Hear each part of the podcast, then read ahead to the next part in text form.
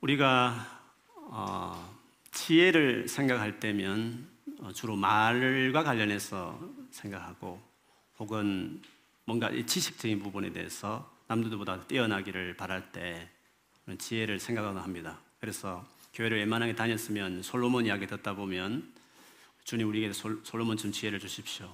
또 부모들은 솔로몬 같은 지혜를 우리 자녀들에게 주십시오. 이런 기도들을 하기도 합니다.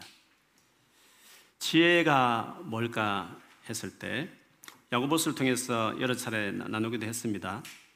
그런데 보통은 이제 말이나 어떤 지식 같은 것을 생각하다 보니까 이 야고보스가 야고보가 쓴 이 서신 이 편지를 받았던 그 교회가 아무래도 지난번에 앞에서 말씀드린 것처럼 선생이 되려고 하는 자들이 많았다 했지 않습니까? 선생이 되려 하는 사람이 많았다는 것은 나름대로 똑똑하고 남들에게 가르치고 싶은 마음도 있고 또 아는 것도 많고 또 말도 잘하는 것 같고 이런 어떤 스스로 그런 생각을 하고 있는 분들이 교회에 많이 있었던 것이었습니다. 그래서 야고보는 그들에게 진정한 지혜가 뭔지, 성경에서 말하는 지혜란 게 무엇인지 하는 것을 오늘 본문을 통해서 사실 전하고 싶었던 것이었습니다. 그래서 오늘 13절 이렇게 시작하죠. 여러분 가운데서 지혜 있고 이해력이 있는 사람이 누구입니까? 그러한 사람은 착한 행동을 하여 그 행실을 나타내 보이십시오. 그 일은 지혜에서 오는 온유함으로 행하는 것이어야 할 것입니다. 그들 가운데 지혜 있고 이해력이 있는 뭔가 똑똑하다고 생각하는 사람들에게 지혜가 정말 있다면 하면서 지혜 있는 사람의 특징을 오늘 말을 하고 있습니다. 보통 성경이 말하는 지혜라는 것은 어떤 분별, 어떤 지적인 능력, 그 이상을 말합니다. 즉, 바르게 살아가는 능력을 말하는 것입니다. 오늘 착한 행실, 착한 행동, 뭔가 삶으로 인격으로 나타나게 되는 것을 성경에서는 지혜 이렇게 말하는 겁니다. 어떤 지적인 영역에 머무는 게 아닙니다. 삶으로 나타나고 인격으로 드러나는 것을 성경은 지혜 이렇게 이야기하는 것입니다. 그래서 진짜 지혜가 있느냐? 그렇다면 착한 행실로 보이라, 착한 행동으로 드러내라라고 이야기하는 것이었습니다. 지혜에서 나오는 착한 행동이 뭔가 오늘 본문에 구체적으로 한 가지 딱 단어로 지칭해서 야고보가 설명합니다. 지혜에서 오는 그 지혜에서 나오는 뭡니까?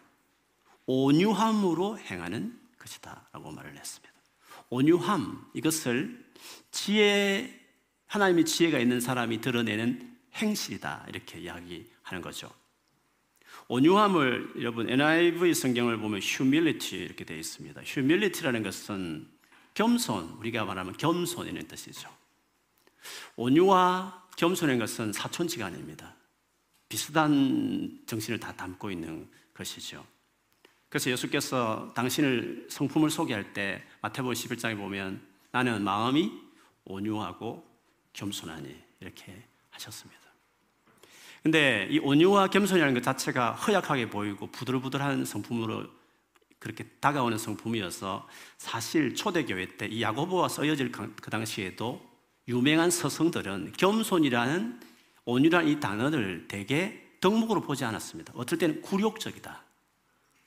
아, 그렇게 지혜 있는 행동이 아니다라고 사실 했었습니다. 그러나 성경과 특별히 또 야고 역시도 정말 하나님이 주신 지혜가 있는 사람들은 세상의 태도와 방식과 다른 휴밀리티, 겸손, 온유의 모습으로 행하게 된다라고 이야기하는 것입니다.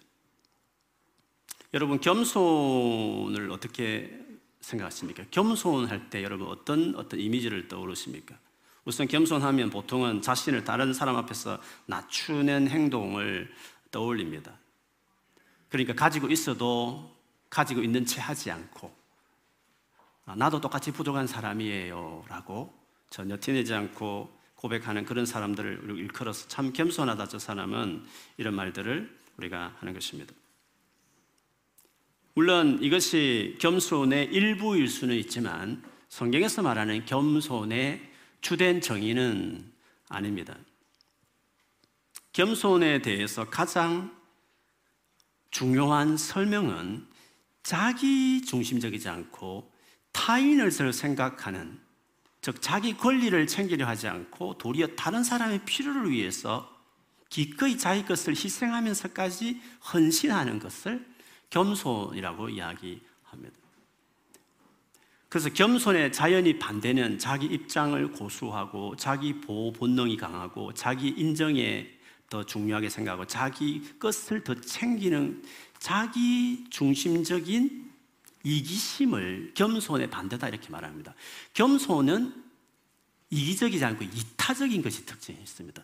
자기보다도 타인을 위해서 말할 수 없는 적극적으로 헌신하는 것을 자기 것을 다 내어주기까지 기꺼이 희생하면서까지 다른 사람의 필요를 위해서 헌신할 때 그거를 겸손 이렇게 말을 하는 것입니다.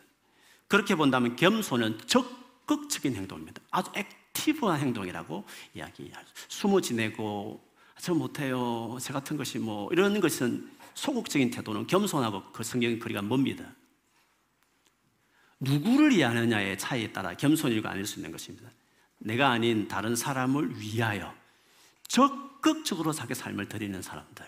그거를 성경에는 겸손 이렇게 이야기합니다. 어떻게 그렇게 말할 수 있느냐 하는 것은 겸손에 대해서 대표적인 교훈을 담고 있는 것이 빌리포스 이상입니다. 너희가 겸손하라고 말씀하시면서 예수의 마음이 바로 그 마음이다. 그래서 그리스도 예수의 마음을 품으라 하시면서 겸손을 언급하셨습니다. 예수께서 이 땅에 보여주신 그 겸손의 태도가 어떤 태도였습니까? 소극적인 것이었습니까? 철저하게 자기 자신의 하나님 된 하나님이란 권리를 내려놓으시고 오셔서 죽기까지 자기 것을 내어주면서 상대를 우리를 살려내신 그 행동을 놀랍게도 빌리포스는 겸손 이렇게 표현한다는 말씀이라는 것이죠. 제가 그 내용을 한번 지금 좀 길지만 읽어드릴 테니까 한번 겸손에 대한 의미를 한번 찬찬히 하나님의 지혜에서 나오는 그 겸손, 그 온유가 무엇인지를 한번 곰곰이 한번 생각하는 시간이었으면 좋겠습니다. 빌리포스 2장 3절부터 11절까지 읽어드리면 이렇습니다. 무슨 일을 하든지 경쟁심이나 허용을 하지 말고 겸손한 마음으로 하고 자기보다 서로 남을 낮게 여기십시오. 자기 남 이 두 개를 딱 비교하고 있습니다. 또한 여러분은 자기 일만 돌보지 말고 서로 다른 사람들의 일도 돌보아 주십시오.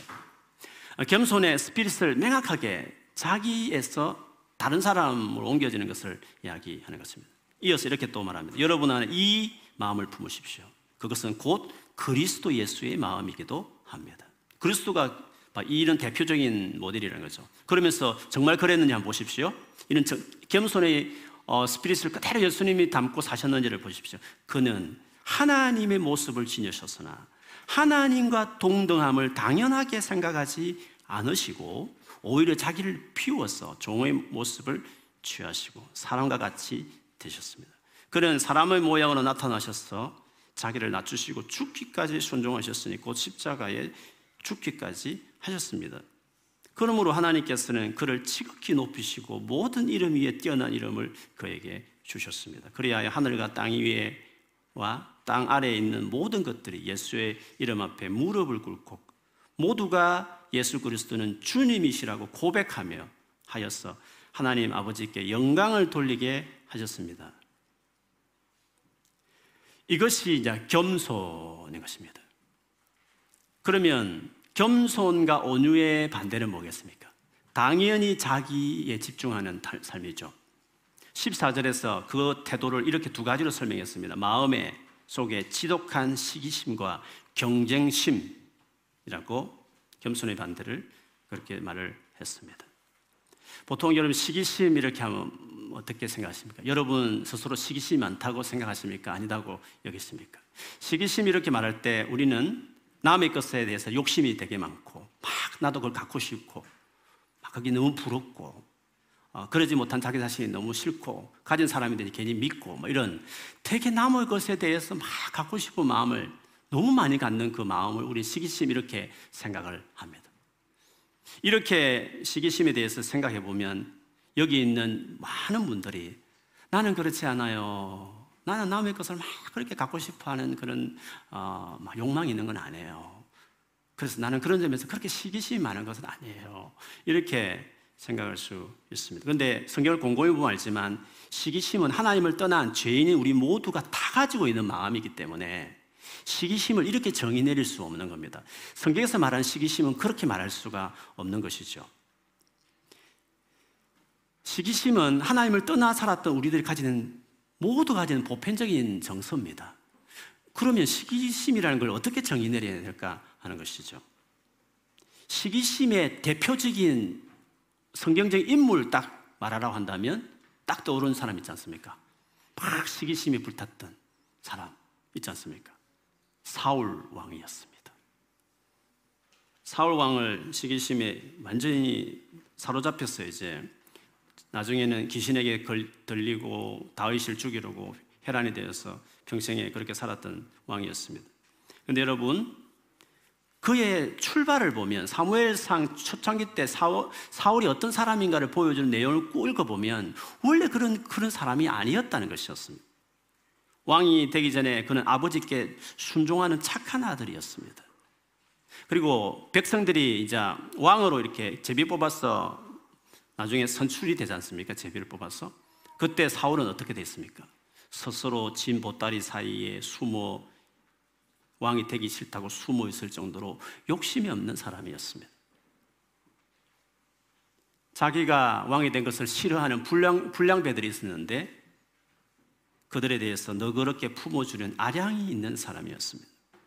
왕이 되자마자 암몬이라는 이방 민족이 요단강 동편의 길랏 야베스라는 자기 백성들을 갑자기 쳐들어오는 일이 생겼습니다. 그때 급하게 군대를 거느리고 목숨을 걸고 용감하게 싸워서 그들을 건져낼 정도로 정이 많은 사람이었습니다.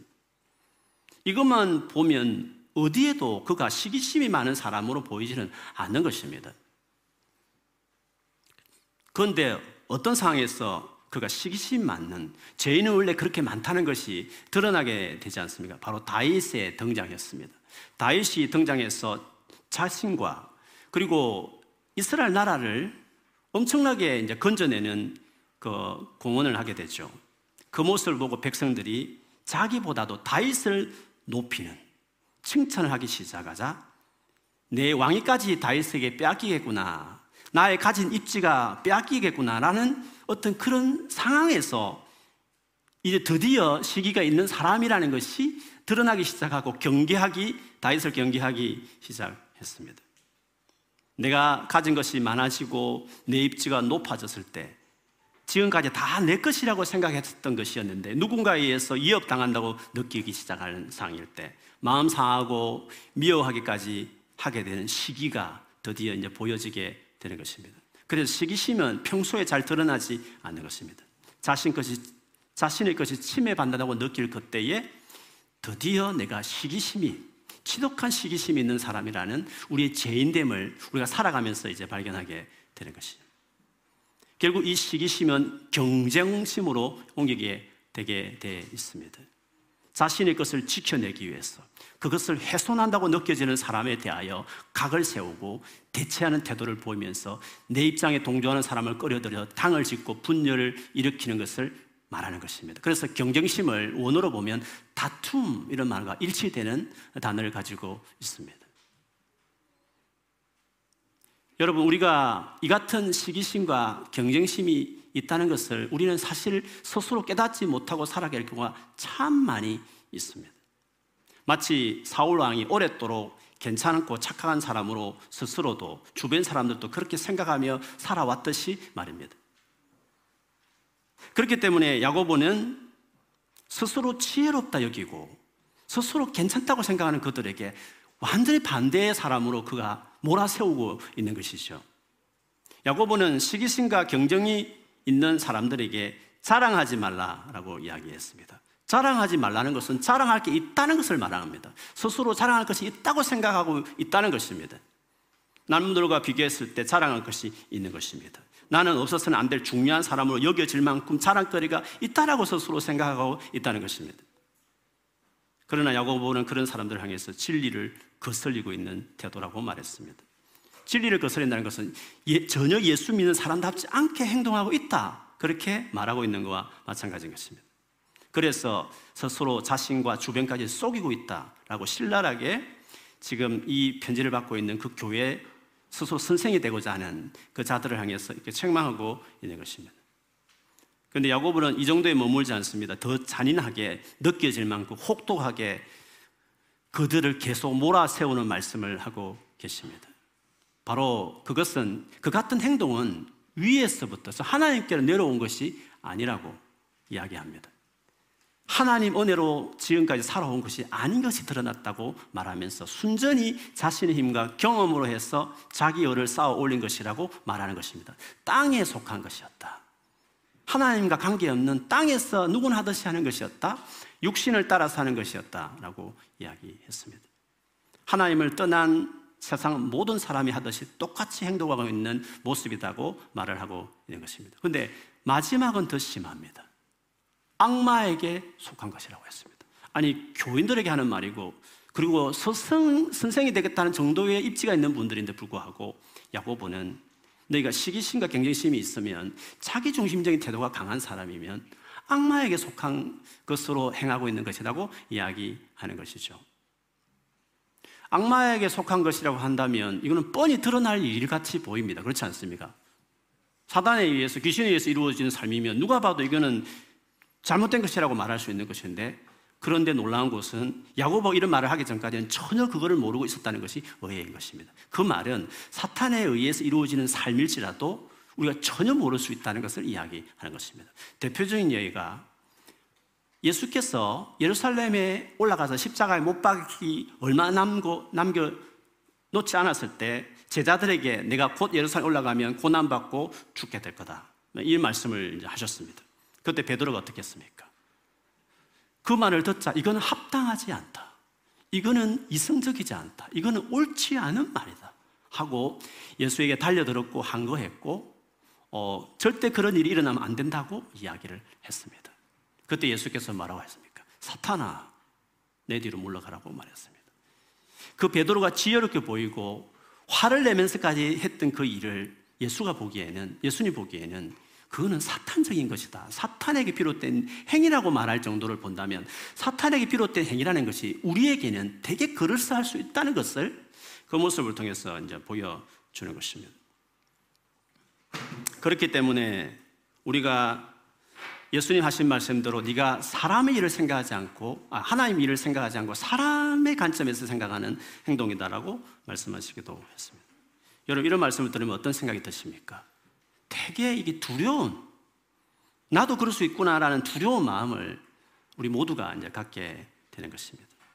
세상적인 방식으로 따라 행동하고 있고 귀신의 충동을 따라 살아가면서도 오히려 스스로는 되게 지혜롭다 생각하고 다른 사람에게 자랑할 만큼 내가 잘하고 있다고 생각할 수 있다는 사실이 정말 두려운 일이 아닐 수가 없는 것이죠. 그러다 보니 정말 성령의 도움이 아니면 영으로 쫓아 살아가는 사람이 되지 않고서는 자기 속에 교모한 죄로 인해서 자기도 모르는 사이에 쏟고 살아갈 수 있겠구나 이런 생각을 하게 됩니다. 보다 더 확실하게 분별하기 위해서 또 하나의 기준을 야고보는 제시합니다. 마치 이것의 결론처럼 이야기하는 것이죠. 16절에 시기심과 경쟁심이 있는 곳에는 혼란과 온갖 악한 행위가 있다고 했습니다. 혼란스러운 겁니다. 관계가 복잡하게 만들어지고 미움을 정복시키는 일을 계속하게 되는 것입니다. 너무 교모해서 내 자신을 정직하게 살피기 위해서 이제 반대편에 그러면 그렇지 않고 진짜 나는 하나님이 주신 지혜를 가지고 있는 사람이면 이렇게 나타나야 된다라고 하면서 하나님께로부터 온 위에서부터 내려온 지혜에 대해서 야고보가 말하면서 정말 이 삶이 너희 있는지를 한번 점가해 보라고 도전하는 것입니다. 나의 지금 마음과 행동이 정말 하나님 주신 지혜에 가까운지 정직하게 한번 서보라고 이야기하는 것입니다. 첫째는 순결하다고 이야기했습니다. 17절에 그러나 위에서 오는 지혜는 우선 순결하고 라고 말을 했습니다. 영어로 퓨어입니다. 불순물이 섞이지 않는 깨끗한 상태를 말합니다. 하나님과의 관계에 관련된 이야기고 두 마음을 품지 않고 그분 한 분께 온전히 헌신하는 마음을 이야기합니다. 그리고 평화로스럽다고 말했습니다. 이는 사람과의 관계에 해당되는 것입니다. 말이나 행동에 있어서 어떻게 하든 하나를 만들고 노력하는 것입니다. 그리고 친절하다고 했습니다. 영어로 컨시드로트 배려하는 다른 사람 입장을 정말 생각하는 입장에 서서 정말 이해하고 하는 적극적 행동들을 어, 이렇게 이야기하는 것입니다. 그 다음에 온순하다고 말했습니다. 영어로 submissive해서 복종하는 이런 뜻이, 뜻이 있습니다. 잘 수용하고 따라가고 맞추려고 하는 모습을 이렇게 온순함으로 말을 하는 것입니다. 그 다음 자비가 있다 했습니다. 다 부족합니다. 그 부족함에 대해서 연약함에 대해서 불쌍히 여기는 마음이 주도적인 것입니다. 선한 열매가 풍성하다 했습니다. 누가 봐도 참 착하다는 말을 항상 듣는 사람이라는 것입니다. 편견이 없다 했습니다. 편견은 객관적으로 생각하지 않고 자기 색깔을 입혀서 상황을 주관적으로 해석하는 것이 편견입니다. 그런데 어느 뭐 색깔이 있는 것입니다. 딱 객관적으로 보는 것들이 없는 것이죠. 쉽게 편가르기와 진영 논리의 노예로 전락하기 쉬운 경향이 있습니다. 윗선이 없다고 그랬습니다. 극과 속이 같은 것입니다. 말하는 것과 마음에 생각하는 것이 일치하는 진실한 사람이라고 볼 수 있습니다. 이런 여러 가지 수많은 쉐입으로 하나님께로 온 지혜이냐 아니면 그냥 하나님께 내려오지 않는 평범한 죄인들이 갖는 어떤 마음과 정서냐를 이렇게 대조해서 이야기하는 것입니다. 하나님께 오는 지혜가 없는 가운데서 자랑하려고 하지 말고 서서 쏟고 있지도 말고 선성이 되려고 하지도 말라고 정확하게 자기 앞에 서라고 말씀 앞에 서라고 이야기하는 것입니다. 아마 이 말씀을 듣다 보면 저도 마찬가지로 우리 모두는 정말 뭔가 잘한 것 같고 대단한 것 같고 주님 앞에 큰 일을 한 것 같고 뭔가 하나님 앞에 내가 뭐 잘한 것 같고 여기실 수 있지만 그런 하나님 말씀에 딱 비춰보면 내가 얼마나 하나님께 오는 지혜로 살아가는 사람이 아니라는 것을 우리가 너무 많이 느끼게 됩니다. 언제나 그렇습니다. 우리 부족가 잘못을 볼 때마다 자책하거나 그것을 어, 위축되라는 말이 아니라 어떻게 해야 될까? 어떻게 해야 될까 하는 것입니다. 가장 단순한 결정은 인정하는 겁니다. 네, 그런 사람 맞다. 그런 사람 맞다. 인정하고 회개하는 게 제일 중요하겠죠. 그렇게 살지 못한 사람은 어떻게 됩니까? 어, 그럴 수 있다, 사람은. 하나님 없이, 없이 살아가면 다 그럴 수 있다. 용서하고 이제 품어내야 되겠죠. 우리가 지혜로운 사람으로 살아가기 위해서 진짜 하나님께서 오는 그 은혜를 덧입는 사람이 되기 위해서 그럼 어떻게 하는 것이 맞는 것일까? 18절에 정의의 열매는 평화를 이루는 사람들이 평화를 위하여 그 씨를 뿌려서 거두어 드리는 열매입니다. 정의의 열매라고 말했습니다. 열매라는 것은 지금 말하는 것은 씨를 뿌리고 물을 주고 그래서 마침내 거두어 드리는 열매와 같은 것입니다. 정의라는 이것이 정의가 열매를 맺게 되는데 과정이 있고 그 과정의 결과로 어떤 열매를 맺는 것이라고 할 수 있습니다. 정의라는 것을 영어로 보면 righteousness 아닙니까? righteousness, 정의. 이게 우리 세상적으로 정의 이렇게 생각하면 이마에 띠를 두르고 두 손을 불끈 쥐고 불의에 대항해서 용기 있게 싸우는 장면을 연상하게 합니다. 그건 세상이 말하는 정의입니다. 펜을 가르고 어떤 진영 논리에 사로잡히고 분노가 중심이 된 그래서 무브먼트를 일으키는 것이 세상의 정의에 가깝습니다. 그러나 성경이 말하는 정의, 라이처스너스는 관계 용어입니다. 즉 관계 맺은 어떤 당사자 간에서 그 맺은 관계를 향해서 정말 충성하는 것입니다. 그 관계에 헌신하는 것입니다. 그 관계가 관계가 깨어졌으면 회복하려고 겸손처럼 자기 것을 희생하면서 그 관계를 회복하겠다는 적극적인 행동을 하는 그 모든 행위를 라이처스너스라고 하는 것입니다. 어려운 사람은 피도 눈물도 없는 원칙대로 살아가는 사람이 아니라 관계를 소중하게 하고 관계를 지키고 회복하기 위해서 자기 것을 뒤로 하고 자기 것을 희생하면서 자기 것을 내려놓더라도 예수님처럼 하는 그것이 어, 어려운 행동이라고 말할 수 있습니다. 그러므로 가장 어려운 삶을 살았던 가장 의의 모델이 되신 일은 당연히 예수 그리스도 이시고 그 아들을 희생시까지 우리의 관계를 회복하기 원하셨던 그 하나님의 말로 어로우신 하나님이고 그 하신 행위는 의의 행위라고 이야기할 수 있는 것이죠. 로마서 1장 17절에 그래서 복음에는 하나님의 의가 righteousness from God, 하나님께로 오는 의가 revealed 됐다고 말했습니다. 복음에는 예수 그리스도의 십자가 죽음을 포함하고 있는 그 메시지 복음 안에 하나님의 righteousness가 있습니다. 어디에 띠를 띠고 주먹을 불끈 쥐고 잘못에 대해서 지적하면서 그것을 나무라면서 그거를 편해가는 행동이 어디 있습니까? 주님은 그 잘못을 본인이 잘못한 거 아니지만 본인이 그걸 해결하기 위해서 본인이 안 해도 될 일을 그 잘못 저지른 사람을 위해서 자기 희생으로 그 관계를 회복시켜내는 것이 하나님의 정입니다. 하나님의 라이처스라고 이야기할 수 있는 것입니다. 그래서 하나님의 복음 안에 하나님의 가 나타났고 그러므로 그 의를 받아들인 자들은 그 하나님을 믿고 또 믿고 신뢰하고 찾고 의지하면서 살한다고 말했습니다. 그래서 의인은 즉 하나님과 바른 관계를 맺은 사람들은 믿음으로 살아간다라고 고백하고 있습니다. 그렇기 때문에 정의의 열매라는 것은 즉 하나님과 올바른 관계를 맺음으로 나타나는 열매라 이 뜻입니다. 그러므로 그 열매는 뭡니까? 오늘 본문에 보면 지혜입니다. 그 지혜의 구체적인 예가 어디 있습니까? 17절이었습니다. 순결하고 평화롭고 친절하고 온순하고 자비하고 선한 열매 맺고 편견과 있을 수 없는 이것이 지혜의 자세한 모습이었습니다. 근데 그 같은 열매가 그 같은 지혜가 어떻게 가능하다고요? 정의의 열매인 것입니다.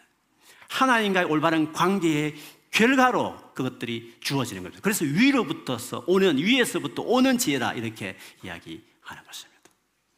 그렇기 때문에 우리가 이런 모습이 없을 때 당연히 육의 것이고 세상의 것이고 악한 것에 속한 삶의 우리의 모습이 있다 치더라도 우리의 노력으로, 우리의 결단으로 그걸 바꾸는 것이 아니라 오직 정의, 하나님과의 올바른 관계를 맺고 그 관계에 헌신하기 시작할 때 어떻게 헌신하는 겁니까? 믿음에서 믿음으로 하나님을 찾고 부족하니까 또 의지하고 또 인정하면서 또 회개하면 뚫지막게 은혜를 구하기 시작할 때 주님 주신 그 은혜가 우리를 덮고 우리를 붙잡아 주셔서 결국 그 정의의 라이처너스의 열매인 지혜들이 지혜의 모습인 17절의 놀라운 삶이 우리에게 나타나게 된다 그런 뜻이죠. 그러므로 우리의 삶에 지혜 없는 모습이 보일 때 지극히 자기 입장과 중심에 서 있는 경향이 농후한 우리들이 이 지긋지긋한 자기 감옥수에 탈출하는 방식은 주님 관계에 헌신하는 것입니다.